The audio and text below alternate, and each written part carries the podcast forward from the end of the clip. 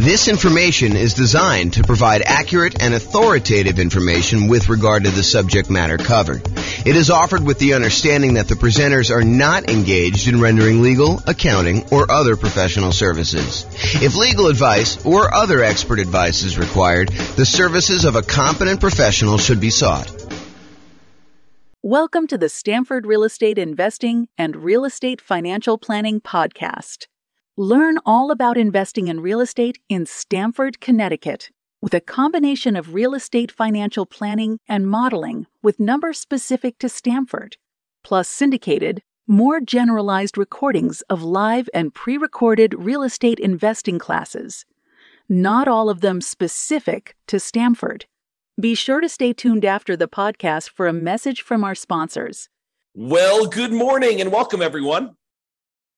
This is your host, James Orr, with another really cool class today. Today's going to be a continuation of our series on how to improve cash flow.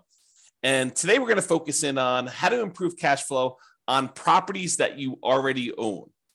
So this is the section of the kind of like um, infographic that we have where we talk about all the different things you could do on properties that you already own.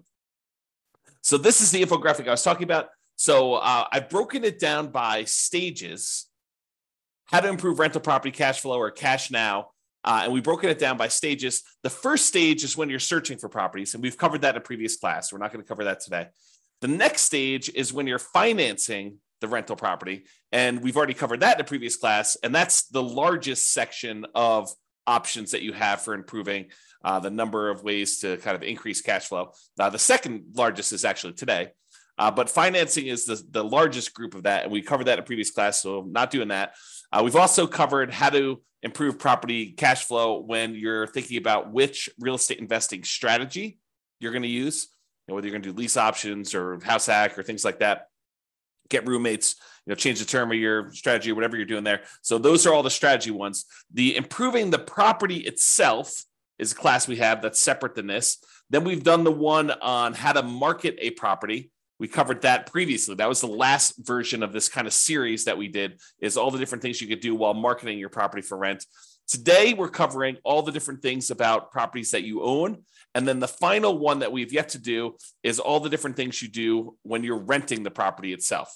And so that's another pretty hefty list, which we're going to cover not today, but another class. So today, though, we're going to talk about all the different strategies when you own a property. And I've I've kind of broken this stage down into Uh, seven different subgroups. And so the subgroups I have, which I'll go into detail in each one of them, um, is things where you're talking about refinancing or paying off loans, uh, things related to taxes on the property, although I've broken out depreciation as its own kind of dealio, uh, because I think it's that important. Uh, then we have another kind of like subcategory of all the different things related to insurance, things related to making payments on things, things related to managing your property, uh, and things related to maintenance on the property itself. And then, of course, the depreciation one, which I've saved for last, but it's probably, it's arguably one of the more important ones, especially for the next year or two or three, uh, when we have this uh, this kind of like bonus depreciation stuff going on. So let's jump right into the covering things. So let's talk about things you could do on properties that you own to improve cash flow related to refinancing or paying off loans. So I have three different options on here. The first one is refinancing to extend the term of a loan on a property that you already have. You know, I think a lot of folks focus in on improving the cash flow on the property that they're about to buy. But sometimes it's about optimizing the properties you already own before you go buy the current property, because sometimes you kind of paint yourself into a corner where you can't do certain things after you buy the next property. So for example, Um, from time to time, and I think that's going on right now, you are limited in the number of cash out refinances or even rate and term refinances, if, I, if I'm not mistaken, on properties that you own, if you own a certain number of properties already. So if you already own, let's say as an example, ten properties, it might be really hard for you to do a cash out refinance on one of your other properties. You almost need to pay off a property first, get down below the threshold that the lender requires, which I think is ten, but you know, go, go check with your lender to find out what the current rule is. And then you'll then you'll be able to do your cash out refinance. So you may want to apply these changes before you go acquire another property, which may or may not move you over the new limit or whatever the current limit is. And honestly, these limits can change. So you may think, hey, look, I'm good until I get to whatever it is, six, because I'm doing these specific types of loans. And then once I get to seven, then I'll need to worry about that. But while you're in the process of doing this, the rules change on you. And now you have to be concerned when you get to four. So realize you need to start thinking about this and planning for it in advance. So one of the things you could do in order to kind of improve cash flow, not just on the property you're buying, but your overall rental property cash flow picture, a more holistic view of everything, not just the one property that you're buying, because improving cash flow on your whole portfolio does help you overall, even if you're just optimizing for each one individually. Sometimes it makes sense to look back at stuff you've already done and improve on that before you move forward. Okay, so let's say you have a property and you've been, you've owned it for a while, you paid down on the property and the property value has gone up considerably. And you, you, you owe a lot less on the property now than you did when you first got the loan. So the payment was much higher because you used to have a higher mortgage balance, you used to have a higher amount that you were borrowing. And so the payment was based on that higher amount over a thirty-year period. Now, fifteen years into the loan, the amount you owe is much, much less, such that if you go and you just do a rate and term refinance or extend the term of the loan, is another way of saying that, you're not actually going to pull any cash out. You're just saying, look, I owe one hundred thousand dollars on this four hundred thousand dollars property. When I initially got the loan, it was two hundred thousand dollars on a two hundred fifty thousand dollars property, but now I only owe one hundred thousand dollars. Now I want to go and I want to go to the lender and say, look, I want to take this one hundred thousand dollars that I owe, and I want to extend it out to thirty years now, where I only have fifteen years left to pay it off, as an example. Now I want to say, let's extend it out to thirty years, which would reduce the amount of your monthly payment considerably, which could improve your cash flow. And that could be the difference between you being financially independent or not. If you think about that, right? If you go and you just do your rate and term refi, it could get you an extra, I don't know, three or four hundred or five hundred dollars a month. If you do this on multiple properties, maybe a thousand, two thousand, three thousand dollars a month, and that could push you over the edge of being financially independent. So you really want to think about this and how you can optimize it. So you could refi in order to extend the term. You paid down a loan, you only have twelve years left on it, eleven years left on it, five years left on it, you know, twenty-two years left on it. But now you want to go and extend it back out to thirty years. Or maybe even longer if you can get access to a longer loan, which I think will be hard for you as a real estate investor, but maybe it's out there at some point in the future. Just think about it. Um, but you go ahead and extend this loan to go ahead and reduce your payment. So is my loan old enough where I would be able to refinance to extend the term? And in the future, sometime, if you're buying properties in a high interest rate environment and now interest rates are lower, you might also be able to get a better interest rate. The challenge we've had coming out of where we were in the past is interest rates have been really low for a long period of time. So that if you go and you try to do this strategy in the future, when interest rates are higher than when you got the loan, it may not be as big of an advantage as if you had, could keep the rates the same, or if you could actually get a lower rate. So when you are, when you've acquired properties and your rates are really great, this may not be as great of a strategy. But if you're doing this at when rates are high and your rates are now lower, this could be a doubly good strategy to lower the monthly payment. Okay, so that's refi to extend the term. The other one, which we've kind of hinted at, is refi to improve rate. Have rates dropped enough for me to be able to refinance and get a better interest rate? Even if you don't extend the term, even if you keep the term the same, but you go in there and you say, look, I want to go, I've got a seven percent interest rate right now. I got this loan when rates were high. Now rates are back down to five percent. It might be, it might make sense for you to go look at refining in order to improve your interest rate, to improve cash flow on properties where the rates were high, okay? And then the other option is sometimes it makes sense to pay off a loan completely. If you have the cash sitting on hand where you've got it invested in something else, maybe you take that money and you pay off the loan. Now realize if you pay off the interest rate, on, if you pay off a loan, the return you're getting on your money is the interest rate of the loan. So if you've got a three percent loan and you pay off that mortgage, the return you're getting on the money that you used to pay off that mortgage is technically three percent. Now, sometimes it feels very differently. Sometimes it feels like, you know, I'm freeing up two thousand dollars a month on a mortgage payment by only paying off fifty thousand dollars of, of loan that's remaining because you paid down the loan so much, but your payment was based on, you know, twenty years ago when the payment was two thousand dollars a month. So realize that it could feel very differently, but technically the return you're getting is the interest rate of the mortgage itself, which may or may not be good. I mean, if you're at an eight percent rate on your loan, then that may not be such a bad thing. If it's only two or three percent, I don't know, that's a little bit lower. You have to decide whether that's important to you. And for those of you that are thinking, hey, you know, I don't have all this extra cash laying around. Well, some people, their strategy is to acquire more properties than they need, sell off some of the properties in order to pay off the other ones. So you may acquire, you know, one or two properties a year for the next ten years. And then at the end of the ten-year period, you take three or four or five or six of the properties that you acquired, you sell those, pay the capital gains tax, pay the depreciation recapture tax, uh, you know, pay the real estate commissions and the closing costs on it, so that you walk away net with your true net equity after all those expenses, and use those proceeds to then pay off loans on the four properties or five properties or six properties, however many you decided to keep. And that could actually improve cash flow, especially if the ones you're selling are equity rich, but not cash flow strong. If the cash flow, the return on equity from cash flow is actually not great on those. You could take those and you could actually significantly boost the properties that you end up paying off to really improve cash flow on those. So some people, that's their strategy. Their strategy is, look, I'm in a market where it's really hard to make properties cash flow. What I really need in order to be financially independent at the end, if I'm kind of like looking forward to when I'm going to be financially independent, what I really need at the end is I'm going to need some free and clear properties, because these properties financed are not the most amazing at cash flowing. So maybe you're acquiring a whole bunch of properties using like a kind of like buying properties, maybe below market even, as kind of rocket boosters to get really good returns, especially early on when the return on equity is so great. And then use that money to then pay off other properties at some point in the future. You know, if you if you read the book Creating Wealth by Robert Allen, one of his chapters is about this strategy. And before you go run out there and buy it, um, his numbers are really old. It's a very dated book. And the math on them is not the most amazing. So, you know, take it as you will. It's, it's still worth reading, but just realize that, you know, if you're looking, if you're thinking, oh, James recommended this, I'm going to go read it because, uh, you know, obviously the math's going to be really good and super clear, and and uh, the numbers are going to be, you know, appropriate for today. They're not. Unless he's got a new version out that, uh, I, I, to be fair, the, the version I'm reading is probably a nineteen nineties version or something like that.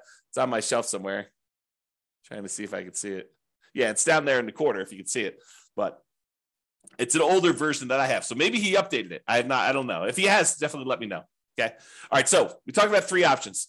Refi to extend the term, refi to improve the rate, and then pay off the loan completely might be an option where you can improve cash flow overall in your portfolio before you go buy something else.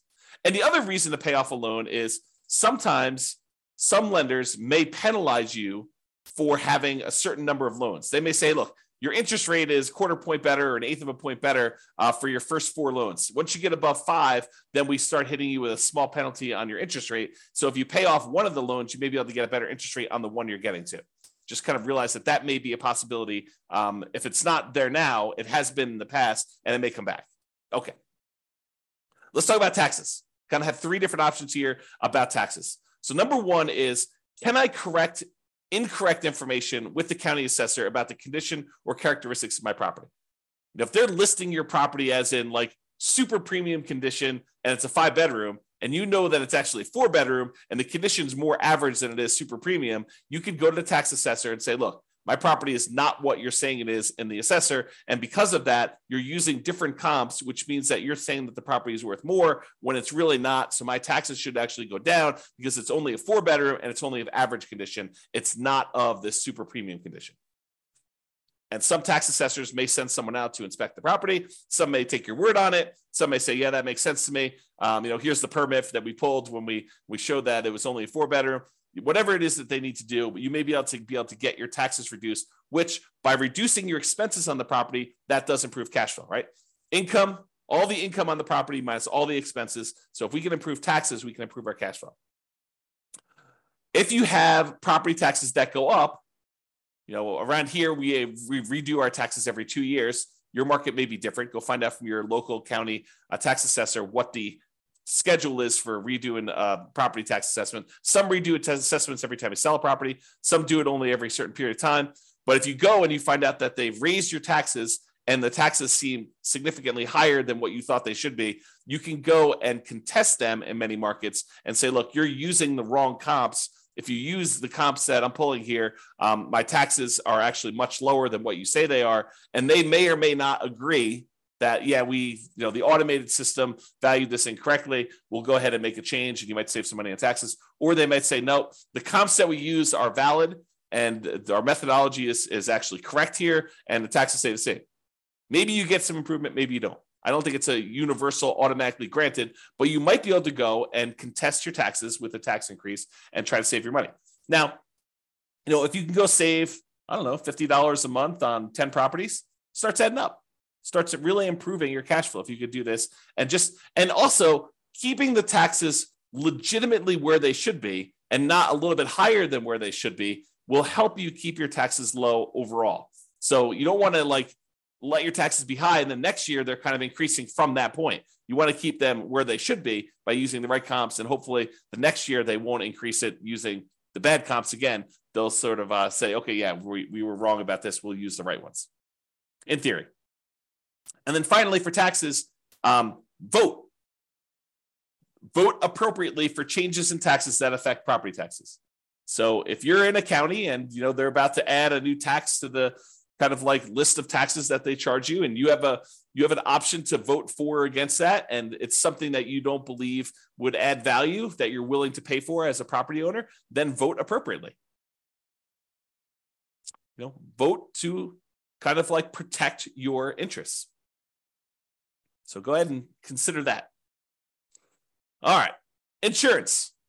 So we've got one, two, three, four, five different things related to insurance that we're going to talk about. First thing, who is being insured?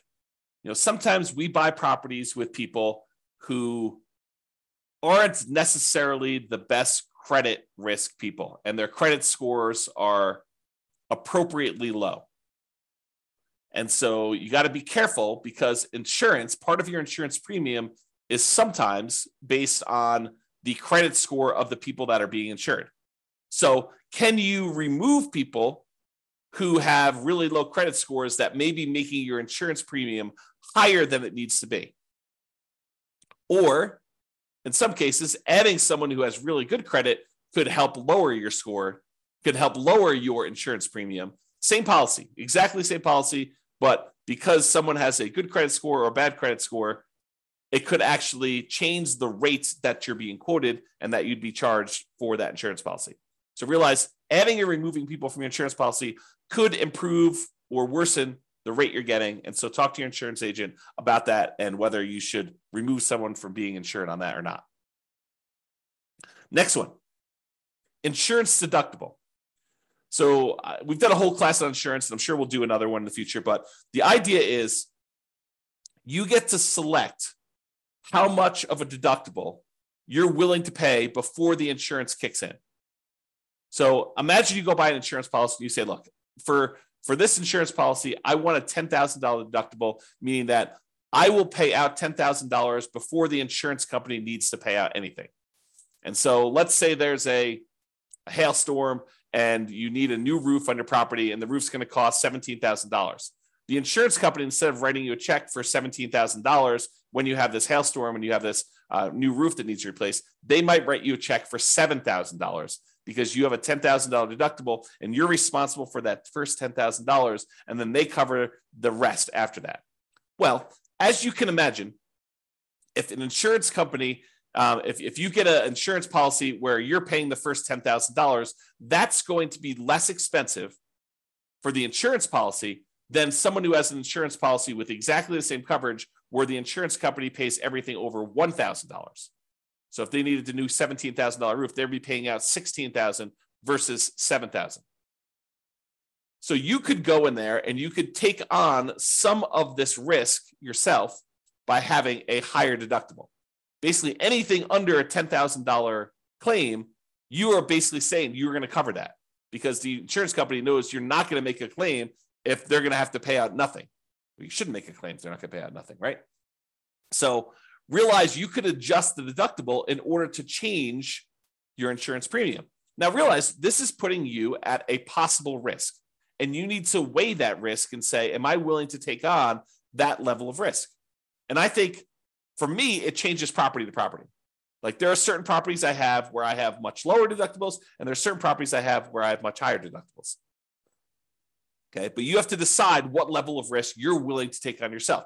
Can I raise my property insurance deductible, take on more of the property insurance risk personally, and have a lower monthly payment for insurance, knowing that if something were to happen, I'm actually going to have a pretty significant hit to my cash flow because I'm going to need to pay out that premium upfront, right? You may be trading an improved cash flow now instead of having this risky, I need to pay ten thousand dollars, which is a lot of one hundred dollars a month in order to get caught up to the ten thousand dollars, you know, kind of like deductible that you need to pay in. So you need to weigh those yourself. And you can find out the quotes for them. You could say to the insurance agent, I'd like to get quotes for me having a five thousand dollars deductible or a ten thousand dollars deductible or a one percent deductible. You know, they use the property value as a percentage. You know, they can kind of get different quotes and find out what the policy is and see which one makes sense for you and what you're opening yourself up to as far as risk there. Okay. Next thing, shop insurance rates. Would it, would it occur to you that sometimes an insurance company will price themselves very aggressively, very low, in order to acquire some business at one point in time. And then years later, they decide they want to move away from that particular type of business. And one of the ways that they signal that to the popu- to the population is they start raising their rates to discourage people from using them.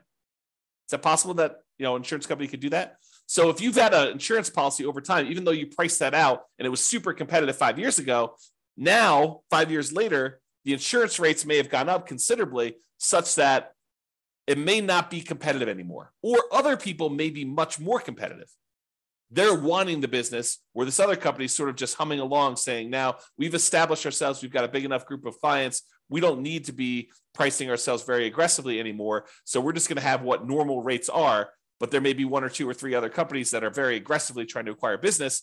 And for the same exact coverage, the rates could be cheaper for one company to another. Also, the quality of the company, their service, their, their kind of like um, reasonableness in claims, their speed to pay, their kind of like denial of claims versus the acceptance of claims ratio. Like all of these things can come into play where you may be getting a cheaper rate, but they may deny you if you really have legitimate claims, and then you got to go fight with them versus another company. They may actually have a higher rate, but they're willing to, you know, kind of like honor your claims without fighting with you as much. You know, just realize that there are differences that you might be paying for that you may, that may be hard to see. Even with the exact same coverage, it may be hard for you to see kind of those different things. So shop around, compare, compare insurance rates to make sure that your insurance premiums are competitive. And it is important to make sure that you're getting apples to apples comparisons. You don't want to get, you know, say, hey, what's the insurance policy on this property that I'm getting? Here's the address. And you go quote it that way, and three different insurance companies give you quotes, and they're all over the place. One of them's really high, one of them's really low, one of them's right in the middle. They could be giving you quotes on very different coverage. One could cover a lot of things. One could cover the bare minimum of things. One could cover you uh, up to certain limits that are much higher. One could cover you to certain limits which are much lower. One could have carve-outs or exclusions. So you got to really read these carefully, and it's very hard to compare. At least that's what I found when I used to do this. My wife does it now, so I don't do it anymore. Okay. All right, so insurance coverage. Can I evaluate the exact property insurance coverages to make sure you have an appropriate level of coverage? So by going in and reviewing your actual policy and saying, do I really need this amount of coverage? Or do I... you know, I really wanted to have this particular coverage on this particular property. How come I don't have it? Maybe I should get a quote and, and, and increase my insurance voluntarily because it makes sense for you to have that coverage. So evaluating what property insurance coverages you have and make sure that it's an appropriate level for you. Now, what does that appropriate level means? It's really up to you to decide how much you want, how much of the insurance risk you want to take on yourself versus how much you want the insurance company to have.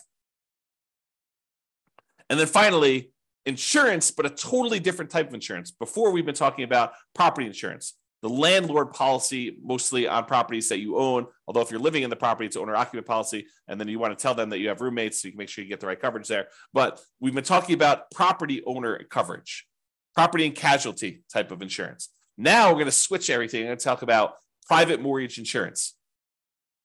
Still insurance, but this is insurance that you buy when you put less than twenty percent down to protect the lender in case you default. And some of these private mortgage insurances, not F H A, F H A lasts forever unless you've got, there are some exceptions when F H A does not last forever. So you should probably still check with your lender. But most F H A policies are not going to have um, P M I that goes away. P M I lasts for the lifetime of the loan. But a lot of other insurance, a lot of other uh, loans, conventional financing specifically, um, they will allow you to get rid of P M I once your loan to value drops below either eighty percent or seventy-eight percent, depending on who you talk to and which lender you're talking about. So if you get below eighty percent loan to value, a lot of times you can call up the lender and say, I'd like to request that my private mortgage insurance be dropped because you have twenty percent of equity at this point, twenty percent cushion of equity to protect you. Sometimes they'll make you pay for an appraisal. Sometimes they'll do a kind of like desktop market analysis to see if they believe that's true. Sometimes they might ask for a, a broker's opinion of price. But they will, they will oftentimes check to make sure that's true unless they're using the original loan value, the original property value when you purchased it, and you paid down the loan now below twenty percent equity, eighty percent loan to value, then a lot of times they will automatically just exclude it from there without having to do an appraisal. But if you had a two hundred fifty dollars a month P M I payment, which I don't think is out of the ordinary, especially for nomads, and now you can have that removed, that will boost cash flow by two hundred fifty dollars a month, which can be significant. You know, you do that on three or four properties over, you know, kind of a five or ten year period. I don't know, that could be pretty significant improvement to cash flow. All right, let's talk about making payments. And I don't think this really applies to mortgages specifically, although you'll find out from your lender, maybe they will do something with this, but sometimes you can get a discount for auto pay. You know, I've seen occasionally like a utilities company where they say, look, if you're on auto pay, we waive the, you know, three dollars a month uh, manual billing charge where they send you a bill. You know, if we don't have to send you that, uh, if we do it via email, then we will waive the three dollars a month kind of like a billing charge and you can have a little bit less. You know, this is not going to be a, you know, one hundred dollars a month type of savings, but if you have enough of them, it could add up a little bit. You know, so can you sign up for auto pay on utilities or things like that to avoid a per bill fee charged by the utility providers or whoever the person doing the billing is? And then secondly, sometimes you can get a discount for early payments. For example, some H O As will say, look, it's uh, you know six hundred dollars a year if you pay quarterly, or if you pay it all up front in advance, we do five hundred fifty dollars. And so you could save a little bit of money by getting a discount for thing, paying things like H O A, or maybe your insurance will allow you to get a small discount if you pay all up front for the year in advance versus paying monthly. So realize that may be a possibility as well. All right, let's talk about property management. I'm going to give you two conflicting ideas right now because sometimes one's better and sometimes the other's better. So for example, you could self-manage the property, save the fee that you were paying for a professional property manager. You just have to keep up with the latest laws and the best best practices and compliance issues and do the property management yourself. And some people on the recording listening to this, we're going to say, yeah, of course. I mean, that's easy. I'll just go ahead and do this. Why would someone pay a professional property manager when it's so easy to manage your properties? You just, you know, you make a couple phone calls, you know, when you have to turn the property over, it's, it's not that bad. But then most of the time these things are on autopilot and I have very little things I need to do with the properties. They're, they're almost like self-managing. Some people will say that. And then some people say, I never want to talk to a tenant. I'm an introvert. I have zero desire to keep up with all of these latest laws. I mean, who can keep track of all this stuff? You know, fair housing, I mean, that seems like it changes every other day.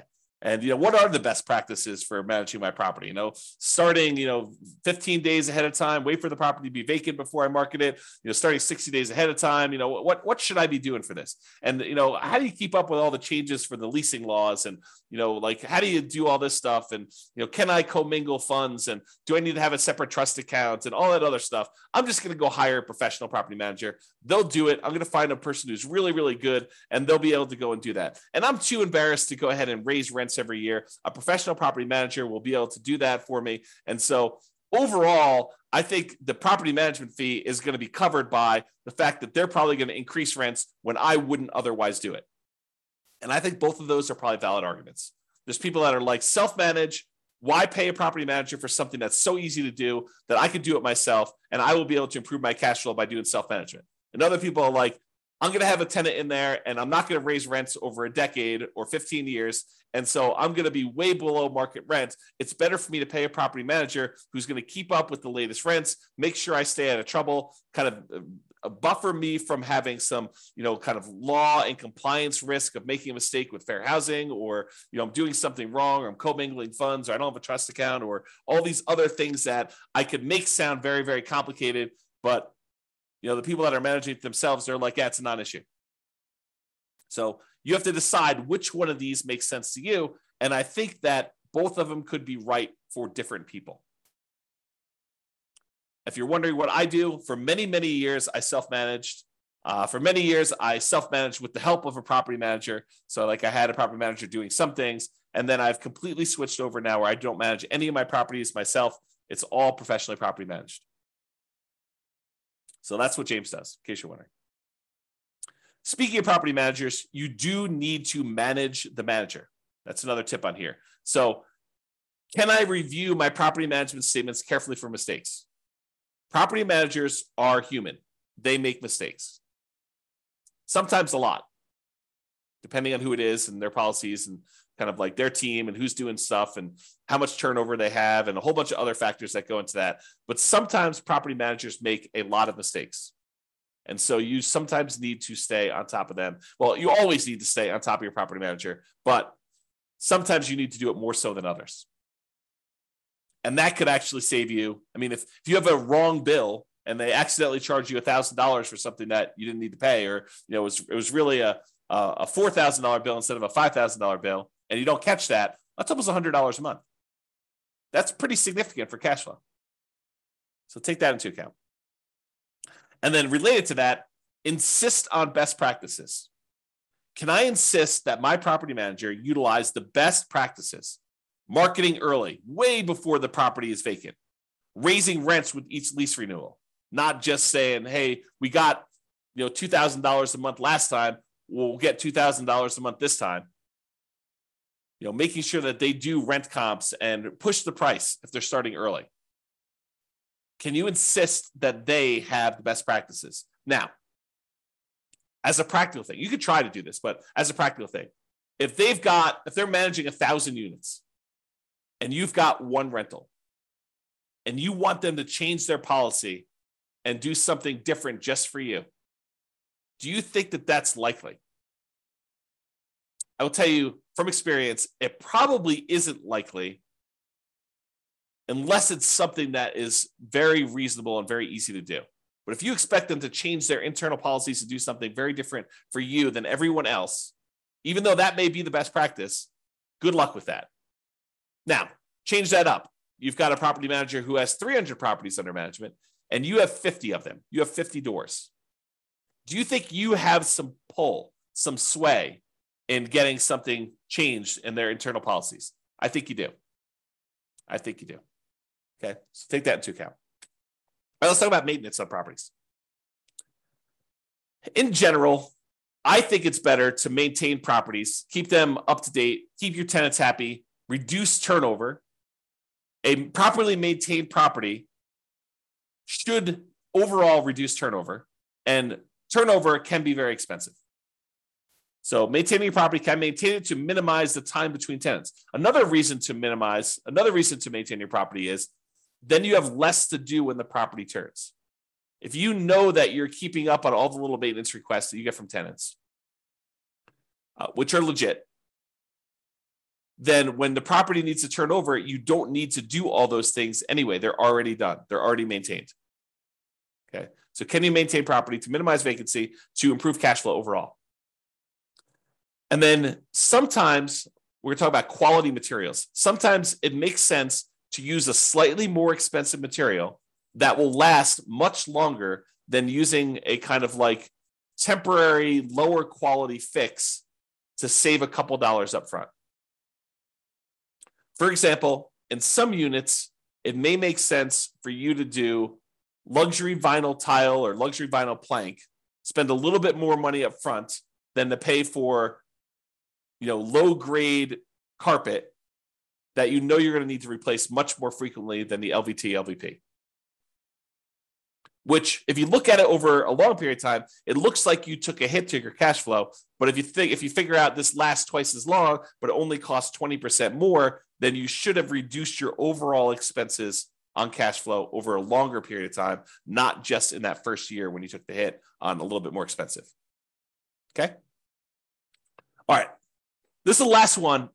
And, and this is really important because these could be big dollars. Depreciation. Depreciation is the tax benefits you get from the I R S for owning rental property.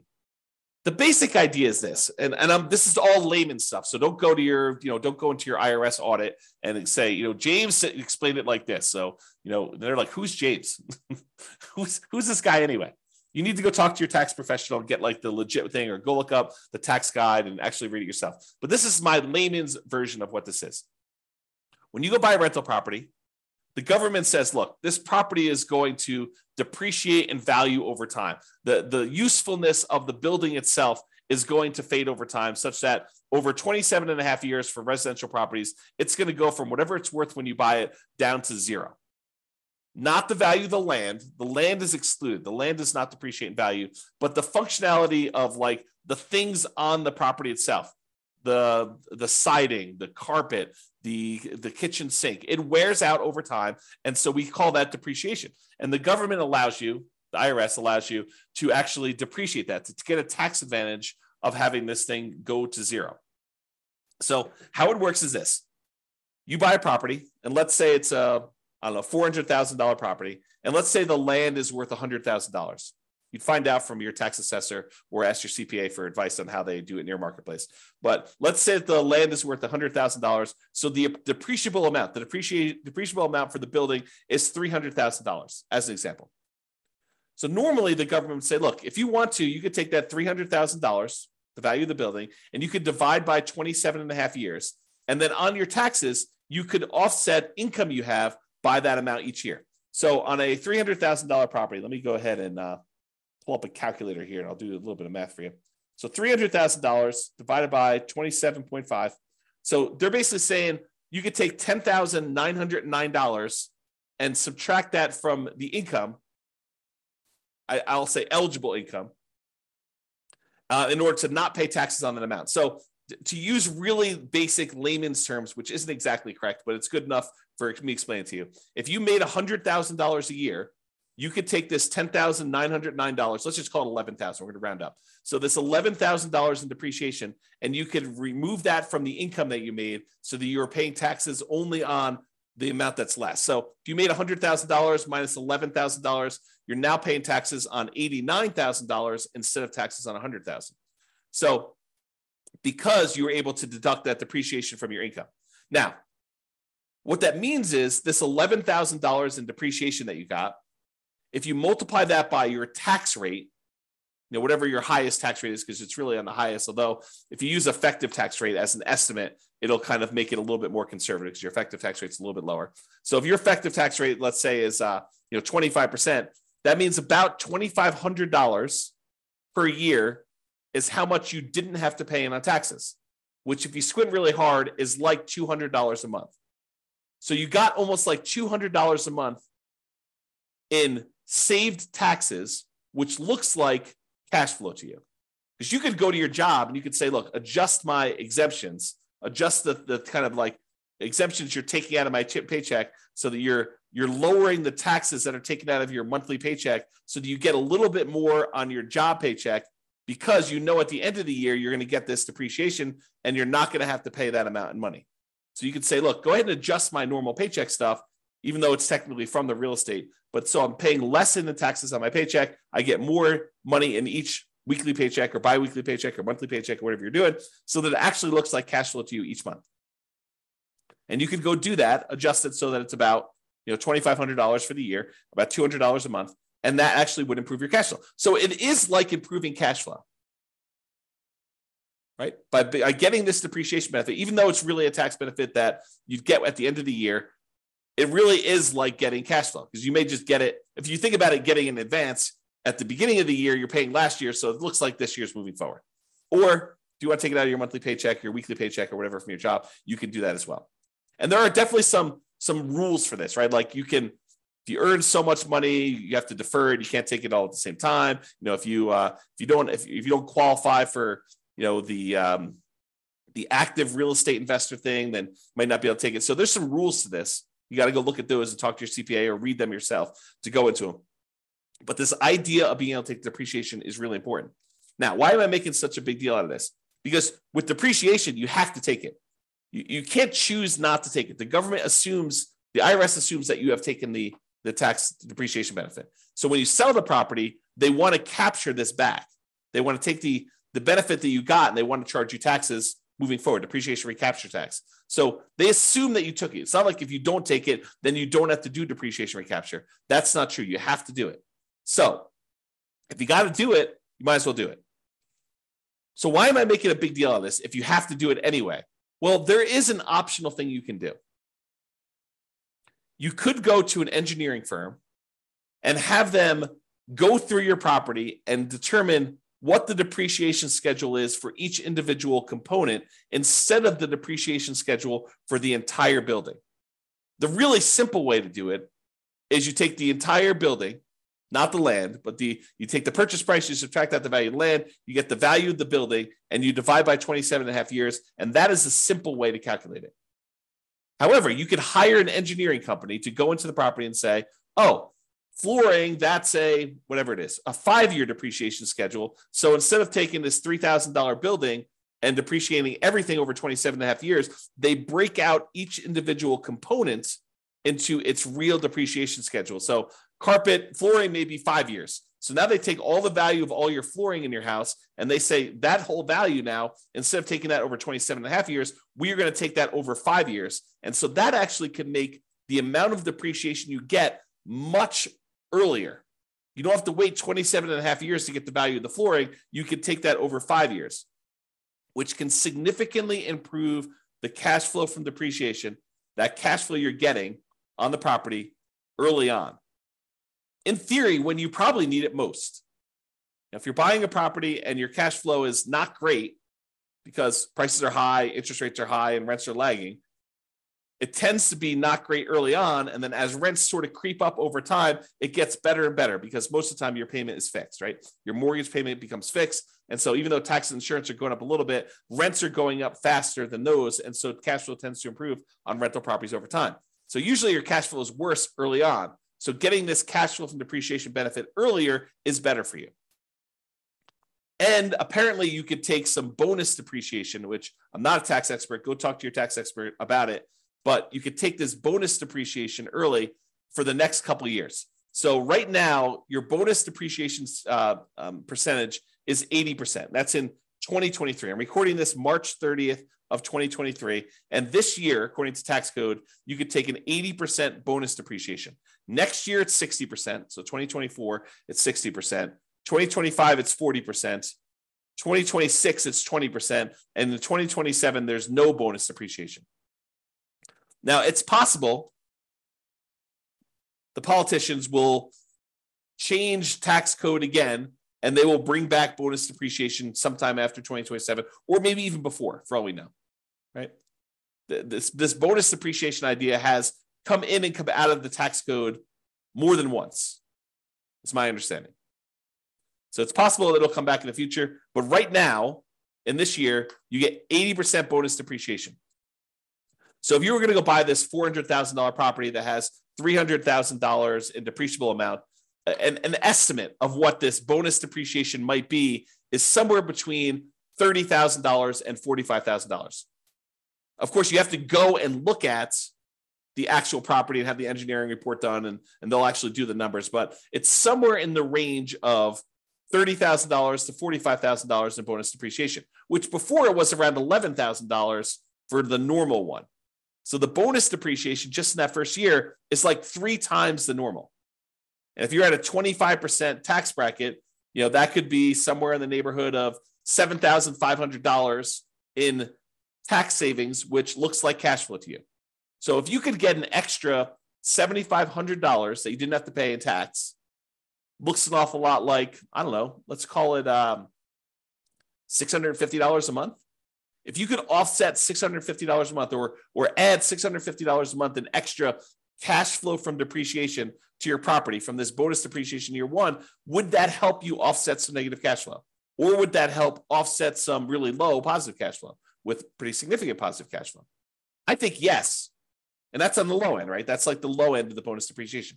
If you wait to do this till next year, where you buy a property next year, you only get sixty percent. So that's about twenty-four thousand dollars to thirty-six thousand dollars. You, you take twenty-five percent of that and, you know, it's like five hundred dollars a month. So it doesn't go away, but it becomes less effective if you're not buying properties this year. Now, in addition to that, you, you get this bonus depreciation all up front, but you also take the things like the carpet and the, or the flooring rather, and, you know, the appliances and, you know, the cabinets and all that other stuff. And you kind of force that into a, a, a more compressed time period. You get additional depreciation over the next five years because that you've moved up. Now, realize this is not creating nothing out of thin air. You, you were going to get this depreciation benefit no matter what. What we've decided to do with this bonus depreciation and kind of like doing the components or the, the segmenting of different, different things into different uh, time periods is you've moved the whole depreciation stuff up. You've time warped and moved the depreciation you were getting from being over twenty-seven and a half years to now a lot of it gets focused in the first year and a little bit more gets focused in the years one through five. But then the amount you get years six through twenty-seven and a half is lower.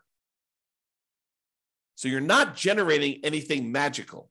This is not like, poof, we've generated something that's out of thin air. We've just taken some of it and we've moved it all forward when, in theory, you probably need it more with negative cash flow on properties. And again, this is not something that you get for free. When you sell the property, they have depreciation recapture. Now, let's just very briefly talk about this depreciation recapture so that you don't get scared by it. Depreciation recapture is they're going to take the amount of depreciation you took on the property and they're going to multiply it by a tax rate. Uh, the max is twenty-five percent from what I understand, but the, the amount is really the amount of your tax rate. So if you make, if you're being taxed at less than twenty-five percent, they'll use that number. If you're being taxed at more than twenty-five percent, they will tax you at twenty-five percent. Now, you can delay or defer paying those depreciation recapture taxes, move them onto the next property that you're buying, by doing a ten thirty-one exchange. So you pay about one thousand dollars. It could be a little bit more, it could be a little less, but you pay about one thousand dollars and you defer having to pay this depreciation recapture tax and any capital gains tax on the property that you're selling, and you move it down the line. And additionally, if you own this property long enough and you eventually die while owning the property, it gets passed on to your heirs, and the amounts that you have for depreciation, it goes away and it gets stepped up. You have stepped up basis, okay? So realize that this is not like a real issue. If you have the depreciation recapture, when you go to sell a property, you just pay the tax as part of your proceeds and you'd move on. It's not a big deal. And you got the benefit early on. It's almost like, I don't want to say this, but it's it's almost like a loan from the government where they're giving you money now, only to say you're going to have to pay this later by owning this rental property, okay? So we talked about this bonus depreciation. If you do it, if you buy a property this year, you get between approximately on a four hundred thousand dollars property, it's going to be somewhere around the thirty thousand to forty thousand dollars gross depreciation benefit. Okay.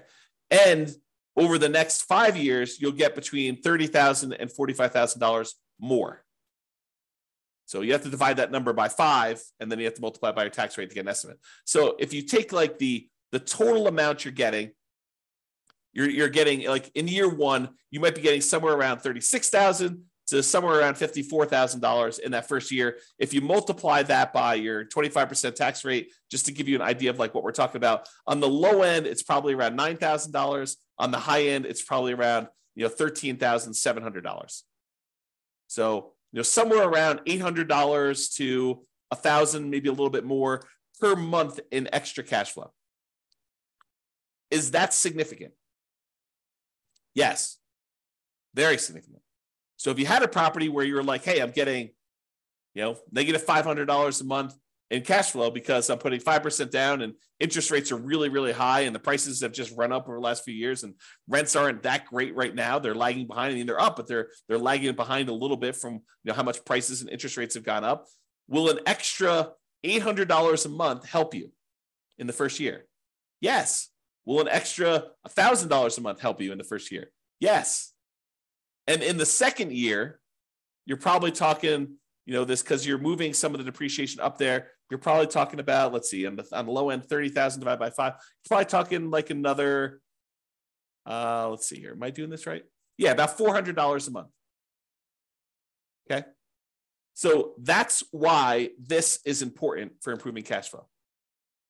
And you're going to want to talk to a C P A to understand this. And you're going to want to talk to an engineering firm that specializes in uh, cost segregation.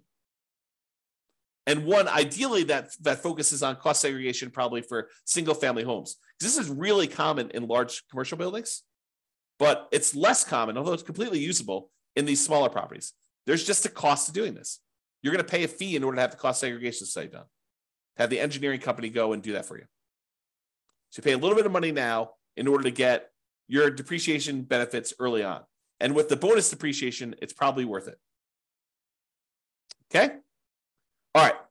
So that's it. In conclusion, optimizing cash flow is about maximizing income and minimizing expenses. And today, I think we focus mostly on minimizing expenses, all the different ways to minimize expenses on properties. There are things you could do on properties you already own that will improve your cash flow overall. And I think that's what we focused on. It's better to take a more holistic approach and optimize at the various stages rather than just sort of like willy-nilly saying, oh, can I get more in rent? No, I'm done. You really want to think about this stuff in a better way, more holistic way. All right. That's all I got for you. Hope you enjoyed it. This has been James Orr. Have a great day. Bye-bye for now. With home prices up, mortgage interest rates up, and rents up, but not quite enough to counteract the higher prices and interest rates, cash flow on rental properties in Stamford is harder than ever. Book a call with the Real Estate Financial Planner to apply our proprietary eighty-eight strategies to improve cash flow on your rentals.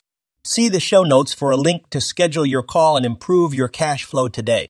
If you're a real estate agent, lender, or professional in Stamford that wants to help our real estate investor listeners, consider reaching out to learn about collaboration opportunities with this podcast.